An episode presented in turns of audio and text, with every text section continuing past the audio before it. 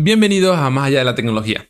En el podcast de hoy hablaremos sobre los datos. Ya hemos profundizado sobre cómo te llevan al siguiente nivel, pero en este programa haremos énfasis en cómo extraerlos, cómo funciona el Internet, el primer paso antes de, llegar ya a, usarlos, ¿no? En, el podcast de hoy estará invitado Jerick Órdenes, que trabaja para Graphite. Hola. Saraí Hernández, CEO de Novateva. Hola y mi persona Víctor Rojas, sitio de la misma. Ahora, Yerick, este, háblanos, porque los datos, por lo general, hay una fuente de datos que, está disponible para todos y que teóricamente todos podemos acceder, que es el Internet, ¿no? Porque ahí hay información para tirar. Entonces, háblanos de cómo funciona, que en realidad cómo, cómo funcionan los, eh, Google, cómo funciona el Internet, cómo funcionan las páginas web. Explícanos un poquito.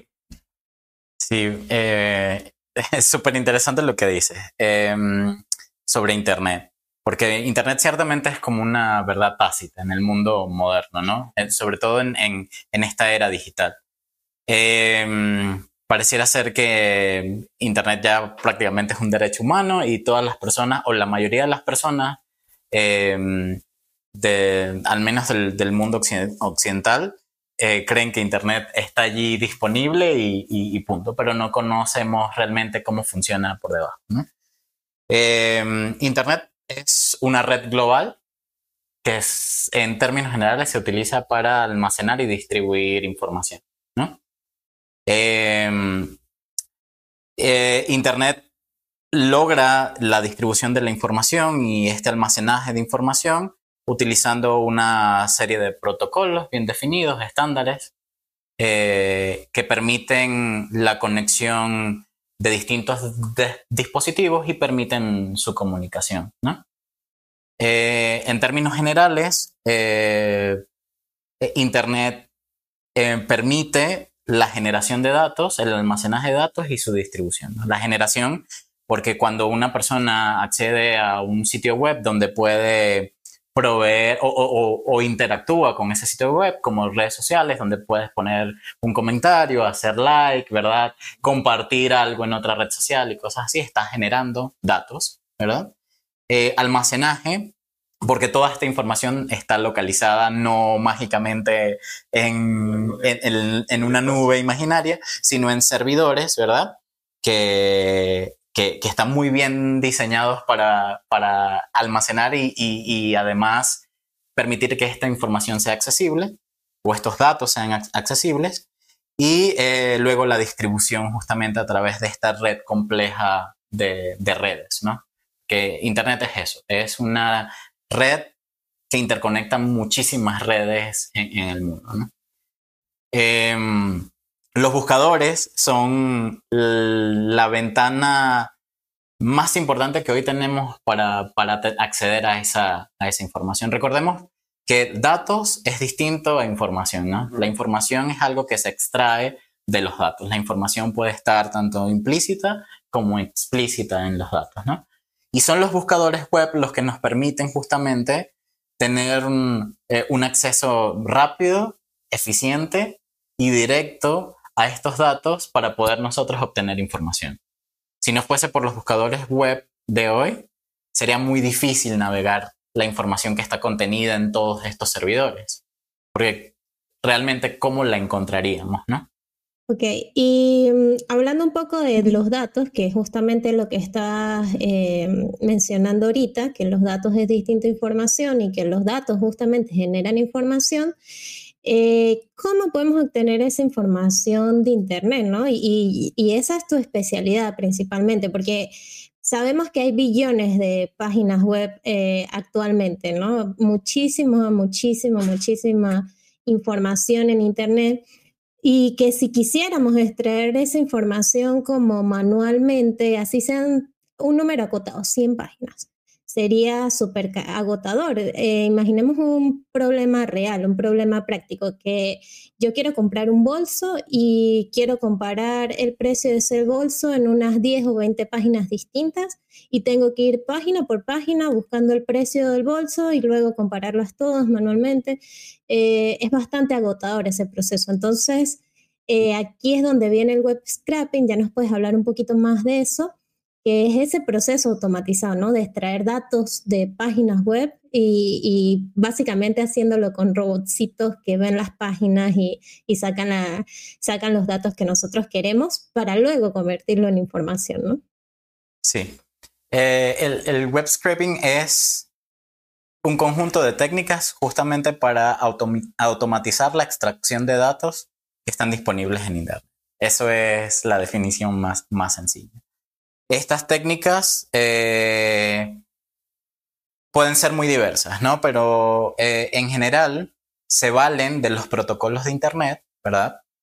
Para mm, poder acceder a esta información que está contenida en estos servidores web y em, se vale del conocimiento previo que podamos tener de los estándares bajo los cuales se entrega esta información a través de la web, como por ejemplo HTML, eh, ¿cierto? Eh, que es eh, el, lenguaje estándar en, el cual se, describen estas páginas web para poder ser maquetadas en, nuestros navegadores. Em, bueno, nos valemos de estas cosas, protocolos y estándares, del entendimiento de estas cosas para poder extraer esta información y, y darle utilidad, ¿no? Eh, Sara decía algo sumamente interesante y es, ¿qué pasa si quiero em, conocer el precio? estoy interesado en un bolso y quiero conocer, comparar cuánto, cuál es el precio de este bolso en distintos sitios, en, distintas páginas y todo eso. Y, ahí nosotros ya vemos una motivación de por qué hacer extracción, ¿no? la extracción en sí no se debe hacer si no tiene una motivación, porque todos estos procesos a la larga son costosos, ¿no? Tal vez el web scraping significa que podemos hacer estas cosas de una forma más rápida, pero almacenar datos y, correr estos procesos en algún computador implican costos para alguien, ¿no? Em, vale.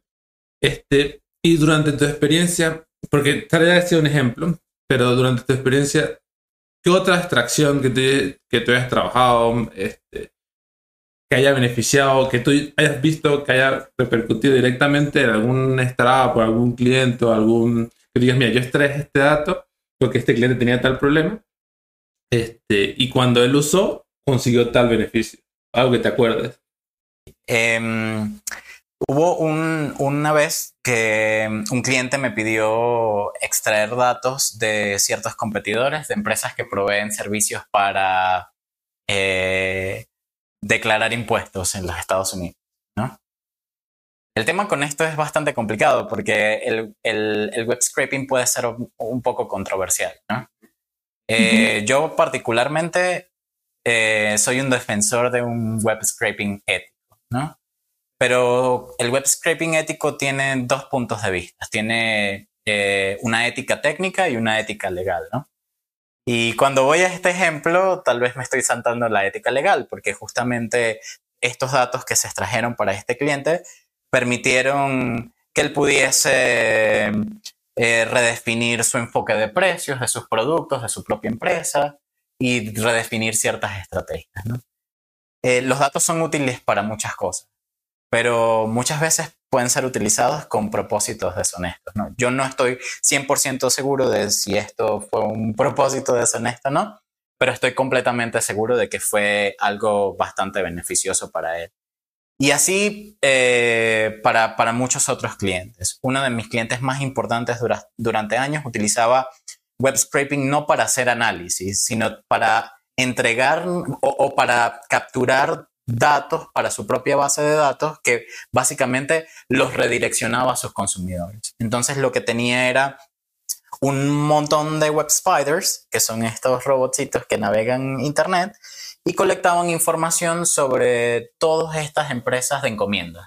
DHL, FedEx, eh, incluso Tealca, Correos de Chile, cosas así. Eh, porque tenían eh, una plataforma donde las personas vendían productos, los enviaban a través de cualquiera de estas empresas de encomienda y podían hacer tracking de todos sus envíos directamente en la plataforma de esta empresa sin necesidad de revisar los sitios web de cada una de estas compañías de encomienda. Creo, que eso también tuvo un impacto sumamente eh, significativo para esa empresa porque básicamente era la base de su negocio y ahí creo que también tuvo un impacto sumamente grande en mi carrera, eh, sobre todo escribiendo web scraping porque eh, ahí escribí alrededor de unos 250 bots o, tal vez un poco más. ¡Wow! Y, y, justamente porque me parece muy interesante eso que estás diciendo en la parte ética, ¿no? Pero actualmente hay una creciente preocupación por la privacidad de los datos, ¿sí? A todo el mundo eh, le preocupa eso. ¿Cómo sé yo que lo que estoy poniendo en Internet realmente es privado no? Entonces, ¿cómo puedes asegurar? ¿Cómo puede asegurar un desarrollador que está haciendo web scrapping de forma ética o cómo puede asegurar un emprendedor que quiere de repente desarrollar una aplicación como la que dices, que eh, ellos están ofreciendo un servicio que está accediendo a, otros proveedores de servicio y quizás este, esto no era permitido, ¿no? Quizás. Entonces, ¿cómo podemos asegurar que no estamos rompiendo ninguna ley o que lo estamos haciendo de forma ética o que no estamos perjudicando al final a alguien. sí, eh, eh, ahí em, tenemos, tenemos dos situaciones diferentes bajo la cual un desarrollador puede operar, ¿no? Una, si eres un desarrollador independiente, te toca a ti tomar las decisiones por tu cuenta y muchas veces como desarrollador, eh, para nosotros simplemente no tiene sentido las implicaciones que puedan tener los datos y, el propósito que tenga la persona que te está pidiendo el trabajo. Tú haces tu trabajo y ya. Pero cuando estás en una empresa es diferente porque debes tener un departamento legal que sí debe estar preocupado por ese tipo de cosas. Hay países en el mundo que tienen leyes de propiedad intelectual que definen exactamente qué tipos de datos son privados y, para los cuales es un delito la extracción. Y en términos generales, todos los datos que estén relacionados con una persona, que permitan su identificación y su localización, se consideran datos privados y también están protegidos por leyes muy estrictas, ¿no? Sin embargo, hay eh, artículos o pequeños incisos en estas leyes que permiten incluso la captura de ese tipo de datos bajo ciertas condiciones, ¿no? En general, el web scraping ético desde un punto de vista legal es no infringir eh, leyes de propiedad intelectual, más que todo eso. Eh, y eso generalmente es, ok, si estoy haciendo web scraping de un blog, por ejemplo, no voy a extraer el contenido de los artículos para reproducirlos en mi sitio web, porque eso sería apropiación de algo que está bajo la protección de una ley de, propiedad intelectual. Em, pero puedes estar coleccionando esa información para hacer análisis para hacer estudios de mercado, ¿verdad? Para, por ejemplo, eh, estudiar tendencias en redes sociales. Eh, redes sociales como, como Twitter, Facebook, son bastante restrictivos con la información que hay allí. De hecho, ellos son propietarios de tus tweets. Y, y hay una, hay una eh, brecha ahí muy, muy finita entre pensar que porque eso es público y es de libre acceso, este, pues cualquiera lo puede tomar y hacer con eso lo que, lo que quiera, ¿no? Em, creo que mientras tú mantengas los datos para ti, ¿verdad? No los reproduzcas porque generalmente eso infringe leyes, este, tampoco los modifiques porque eso también puede infringir leyes, eh, sino que hagas análisis con ellos y los utilices con estos propósitos em, de, beneficios éticos, estudios de mercado, análisis estadísticos, etcétera, a mí me parece que, eso está bien. ¿Y qué pasa, por ejemplo, porque sabemos que tener una página web, eh, digamos, yo creo una página web eh, informativa y la subí a internet. Sabemos que eso incurre en un gasto, ¿no? Y sabemos que por lo general ese tipo de gastos eh, pueden ser incrementados por la cantidad de visitas que esa página web reciba. Entonces, es ético de repente que tenga un millón de, de robotcitos invadiendo mi página web y yo pago mil dólares mensuales y no son usuarios reales, sino que se están apropiando de la información o, están sacando datos, lo que sea, pero, pero me está incurriendo eh, en un gasto mayor sin que sea realmente el propósito para el que yo cree la página. ¿Qué, qué piensas de ese caso? Que... Sí, ese es desde, el, cuando hablo de web scraping ético, esa es justo la parte que me preocupa un poco más como desarrollador, ¿no? que es el punto de vista técnico. O sea, cuando estás creando estos bots, debes tener en cuenta que mm, eh, la información y, las conexiones que existen en Internet, alguien las paga, no son gratuitas. Y transmitir información incurre en gastos, el almacenamiento de información incurre en gastos, todo eso, ¿no? Em, cuando se están creando estos eh, web, web spiders, Em, una de las cosas que debemos tener en cuenta es justamente no, no extraer información con una tasa eh, eh, extremadamente elevada porque podemos perjudicar el rendimiento de, un sitio web. eso no está bien visto, ¿no? En general, los sitios web también tienen un pequeño archivito en la raíz del sitio web que se llama robots.txt, que básicamente implementa un protocolo que se llama eh, protocolo de, exclusión de robots, donde el dueño del sitio web define qué secciones de su sitio web, de la jerarquía de, su sitio web, eh, están disponibles para ser, para ser explorados. ¿Por qué, ¿Por qué existen estas cosas? Porque los navegadores web se valen de, de, web spiders para poder conocer los sitios web que luego indexarán, es decir, almacenarán toda esa información en sus propias bases de datos y se valdrán de esa información para proveer los resultados que a diario vemos cuando hacemos una búsqueda en Google, ¿no? Porque esas búsquedas no se hacen en tiempo real en todo en Internet. En todo Internet. Primero, se almacenan en bases de datos y se aplican algoritmos bastante complejos de clasificación, etcétera, que permiten que, que, ocurran prácticamente en tiempo real cuando tú dices lápiz de labios rojo y te salen 3 mil millones de resultados allí eh, bien catalogados inclusive, ¿no?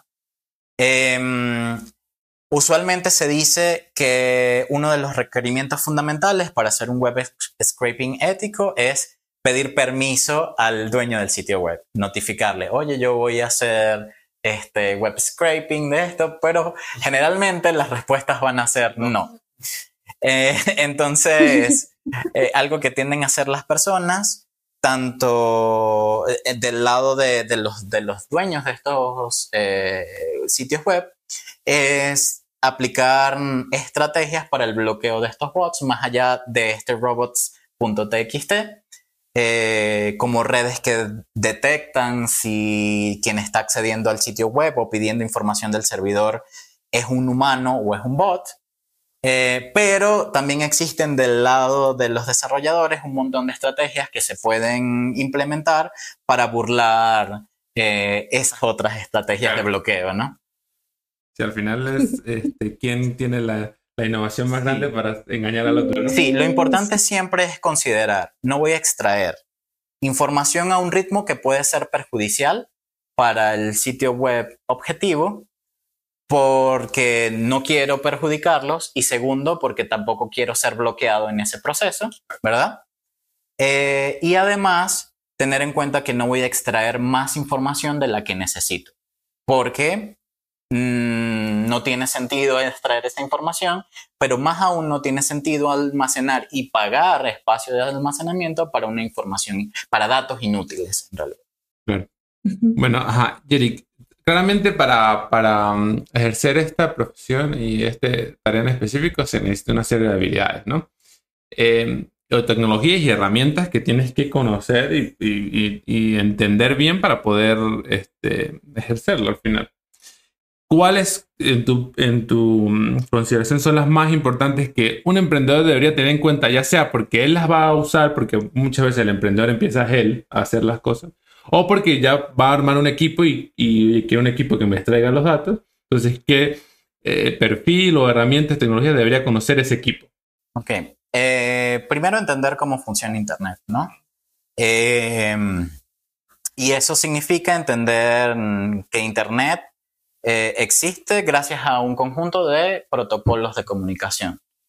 En, este, en, en, en, términos de, del web scraping, el protocolo más, más importante va a ser el protocolo HTTP, que es el protocolo a través del cual se comunican estas o se transmite esta información de las páginas web entre un servidor y un navegador, ¿no? Eh, básicamente cuando uno escribe un web spider, uno básicamente es un navegador web, como Google Chrome, como Firefox, ¿ok? Entonces, si el navegador Google Chrome o Firefox se comunican con los servidores a través de este protocolo, tú también lo vas a hacer. Por lo tanto, es importante tener nociones básicas de, cómo funciona ese protocolo. Lo segundo es cómo se estructuran las páginas web eh, y las formas usuales en las que los datos son estructurados para ser transmitidos y puestos a disposición de todo el mundo a través de una página web.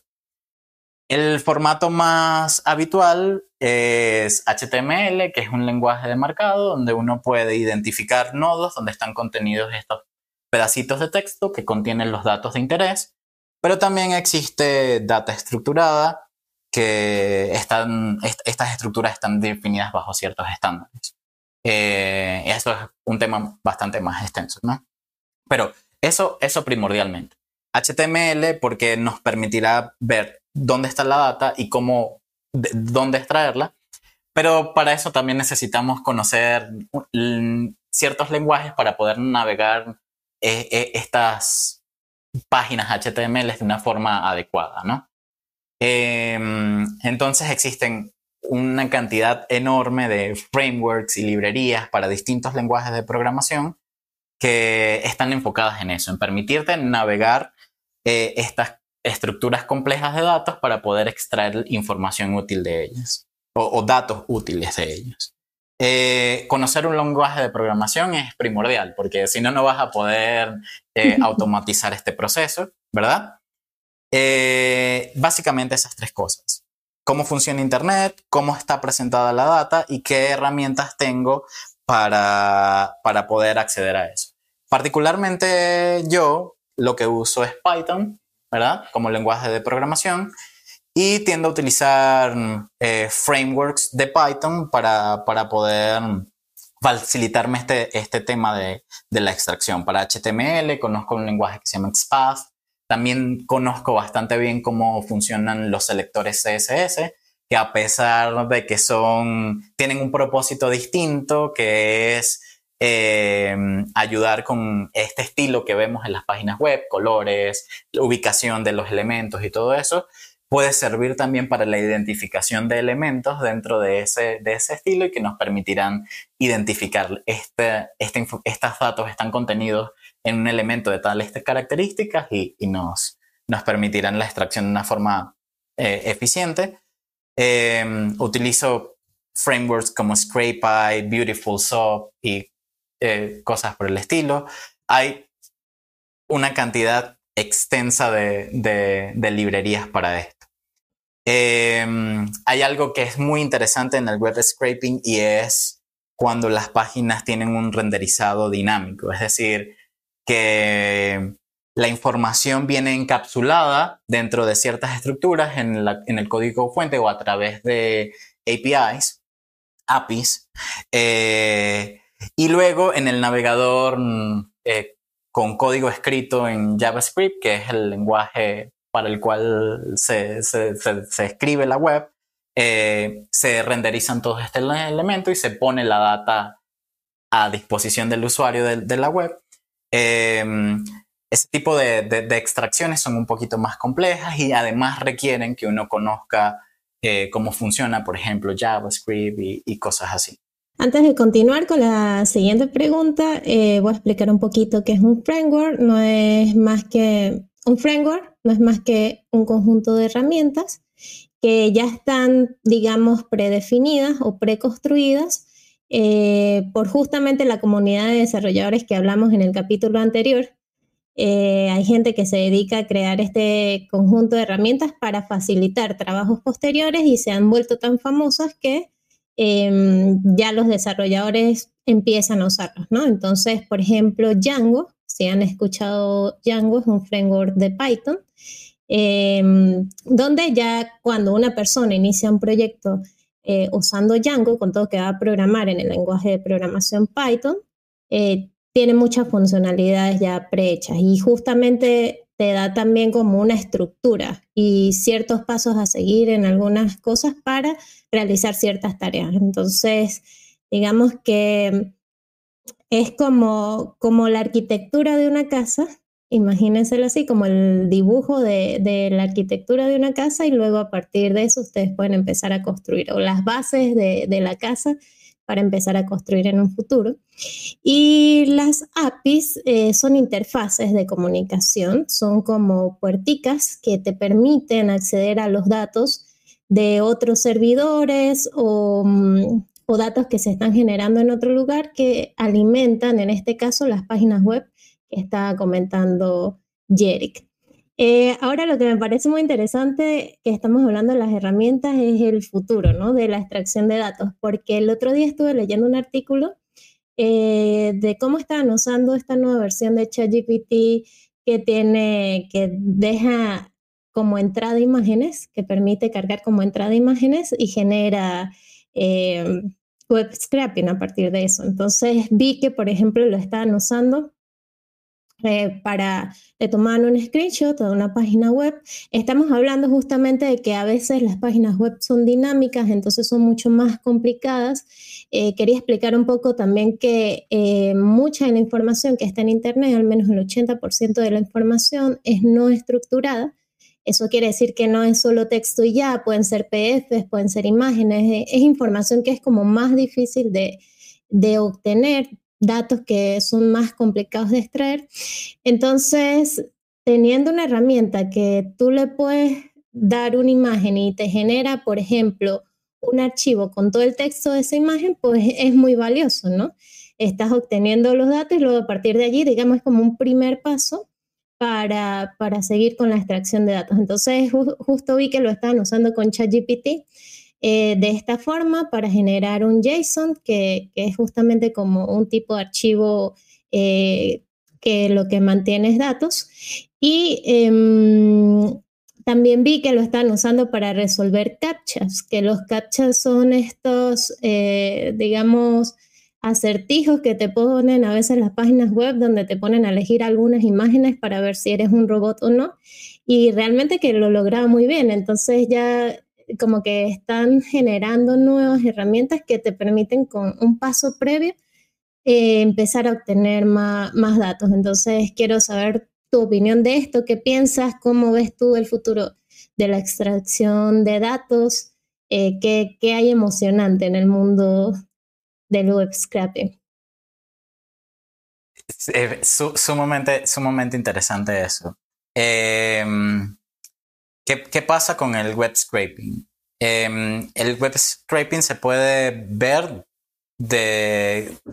Se puede dividir en dos tipos de estrategias, ¿no? Una estrategia de navegación o de rastreo, que sería cómo se mueve este bot a través de un sitio web para encontrar sus páginas y, identificarlas.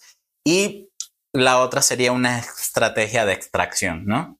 Entonces, esa, estrategia de extracción usualmente son em, reglas bastante heurísticas, ¿verdad? Que tú em, simplemente te das cuenta cuando estás navegando por tu cuenta el, sitio web y tú dices, bueno, la información importante está acá, está acá, está acá, y empiezas a definir todas esas reglas heurísticas de extracción para que a la larga el, web scraping tenga sentido, que es agarrar toda esta información que no tiene, o todos estos datos que no tienen una, estructura útil para ti y ponerla en una estructura útil para ti para poder ser almacenada en una base de datos o como mencionabas, eh, eh, como mencionabas, em, almacenarla en documentos JSON o algo por el estilo. Si tenemos cosas que puedan encapsular estas estrategias de extracción porque están automatizadas, porque utilizamos inteligencia artificial para poder detectar estas, eh, eh, pedacitos de, de, datos que hay en, en, las páginas web de interés, creo que hay una, hay una ganancia importantísima, ¿no? que es saltarse un montón de tiempo de mantenimiento de estas reglas heurísticas. Si tú tienes web scraping, que necesitas correr de forma periódica para un montón de sitios web, como por ejemplo hacemos en Graphite, eh, que nos valemos de web scraping para analizar el contenido de los clientes de nuestra, de nuestra empresa, para poder brindarle a ellos eh, mejor eh, información para la toma de decisiones e inclusive para optimizar ese mismo contenido. Eh, tener algo que, que, encapsule esa estrategia de extracción y, la vuelva más abstracta para ti, pero mucho, mucho más eh, fácil de mantener, creo que es una ganancia. Sin embargo, hay algo también detrás y es los costos de esto, ¿no? Operar mm, costos de estos eh, modelos de lenguaje generativo es, bastante elevado, ¿no? Y va a ser siempre bastante más elevado que tú tener un script bastante optimizado corriendo en una máquina virtual que con 2 GB de memoria RAM pueda resolver esto fácilmente, ¿no? Una de las ventajas que veo allí, eh, de las que no hemos hablado, es que en el mismo proceso de la extracción pueden ocurrir cosas muchísimo más interesantes más allá de la extracción y es la interpretación de esos datos para de inmediato generar información. Porque sería sumamente interesante que en el mismo momento en el que extraigo, interpreto y clasifico, por ejemplo, un sitio web, puedo encontrar mm, categorías a las cuales pertenece un blog, a pesar de que no sean explícitas, por ejemplo, porque el, modelo de lenguaje puede, puede hacer esa inferencia, ¿no? Ahí hay muchísima, muchísima ganancia. Claro. Ahora, algo que se nos olvidó mencionar antes cuando hablábamos de los, de los buscadores es que al final los buscadores son empresas. Google es una empresa gigante, el cual su modelo de negocio más grande gira en torno a su herramienta master que es el buscador de Google. Y ella gana dinero al final con publicidad, porque la gente, todo el mundo conoce a Google, todo el mundo busca en Google y como todo el mundo accede ahí, eh, la publicidad que ofrece Google es muy vista, ¿verdad? Al final es lo que, lo que venden ellos. Ahora, ¿Qué pasa si yo ya no uso Google? ¿Qué pasa si yo ya no voy a investigar en Google, sino voy a una herramienta de inteligencia artificial, por ejemplo, ChatGPT? Porque al final ChatGPT se, se, se, alimentó de la información que probablemente indexó Google o que indexó otra empresa. Y le dijo, mira, estas son todas las páginas y aprende de ahí. Ah, pero ¿qué pasa si ya no es un modelo rentable para los buscadores? Entonces, y ya no hay quien indexe esa página. O cómo es, un problema, es un cambio en la forma en que como consumimos el Internet. ¿Qué opinas tú acerca de esto? ¿Qué, qué, qué ves? ¿Qué ves en el, que, pueda pasar en el futuro? Sí, search, search o búsqueda es un problema importante en el mundo de la computación. Y particularmente eh, hoy en día es, es, más relevante aún justamente por lo que has dicho. Si ya no necesito ir al buscador y revisar tus páginas hasta encontrar la información que es realmente, realmente relevante para mí, porque ya se la puedo preguntar a un modelo de estos de, lenguaje generativo, eh, ¿qué relevancia tendrá Search en el futuro? ¿no? Creo que Google conoce muy, muy bien eh, las, las potenciales dificultades que tiene esto para su propio modelo de negocio. Porque de hecho ellos están probando en los Estados Unidos eh, la incorporación de estos lenguajes generativos directamente en Search, ¿no? Eh, tenemos esta herramienta que es BART, que es de Google, a la que le puedes hacer muchas preguntas y te responde también con, con citas a páginas web de las cuales han, ha encontrado esa información pero este, ellos están probando incorporar este tipo de cosas directamente en sus páginas de búsqueda para que em, las personas comunes y corrientes que se valen de Google para encontrar información puedan, acceder a estos resultados rápidos y optimizados que vienen de estos lenguajes, de, estos modelos de lenguaje generativo eh, allí mismo, ¿no? Creo que el problema no solo es para Google, también es para todas esas personas que han desarrollado estrategias de contenido para ganar tráfico para, su, para sus sitios web, porque a la larga, cuando una persona tiene un blog y quiere desarrollar estrategias para optimizar el contenido, no es porque quiere que le lean más el contenido, es porque también quiere vender más sus productos. Y eh, el gancho, ¿verdad? En, Google es que cuando tú hagas búsquedas de cualquier tipo que sean relevantes para los tópicos que, trata esta empresa y tu producto, ¿verdad? Aparezcan allí en la, en la, búsqueda. Si tú no creas contenido, muy difícilmente vas a aparecer en búsquedas de, distintos tipos, ¿no? Entonces, ¿qué pasa si, si Search deja de ser completamente relevante? ¿Qué, va a pasar con, Internet? Eso, eso está interesante. Pero también hay algo ahí circular. Si el contenido deja de, ser deja de ser relevante para ganar tráfico para tus sitios web, no vas a, no vas a producir más contenido, pero si no produces contenido, ¿cómo se alimenta un, modelo de lenguaje de este tipo? Y, y, de dónde va a sacar información este modelo cuando hagas una búsqueda? Entonces es un problema complejo e interesante. Yo confío en que la industria va a sacar de todo esto lo mejor. Sí, sí lo hemos hecho hasta el momento, ¿no? Sí. El Internet fue así sí, y, totalmente. salió lo mejor y, y será lo mismo también con, con herramientas de este estilo. Bueno, este capítulo de verdad que se tornó súper interesante y tenemos rato para hablar, pero, pero ya se nos acabó el tiempo, ¿no? Entonces, para hacer un resumen, hablamos del Internet, como una fuente de datos y del web scrapping. En capítulos posteriores podemos hablar un poco más de cómo convertir esos datos en información, en información de valor para las empresas, que ya lo hemos hablado en capítulos anteriores, eh, que siempre es muy bueno eh, tomar decisiones basadas en información, entonces creo que es importante tomarlo más adelante. Hablamos un poquito de cuáles son los problemas éticos y legales del web scrapping y de algunas herramientas, ¿no? Más que todo eh, que está usando Jerick actualmente y los, eh, digamos, los conocimientos básicos que debe tener cualquier persona que desea hacer web scrap. Por último, conversamos un, poco sobre el futuro de esto, que, están haciendo estas herramientas de procesamiento del lenguaje natural como ChatGPT o BAR para, para empezar a hacer herramientas usadas en esta área.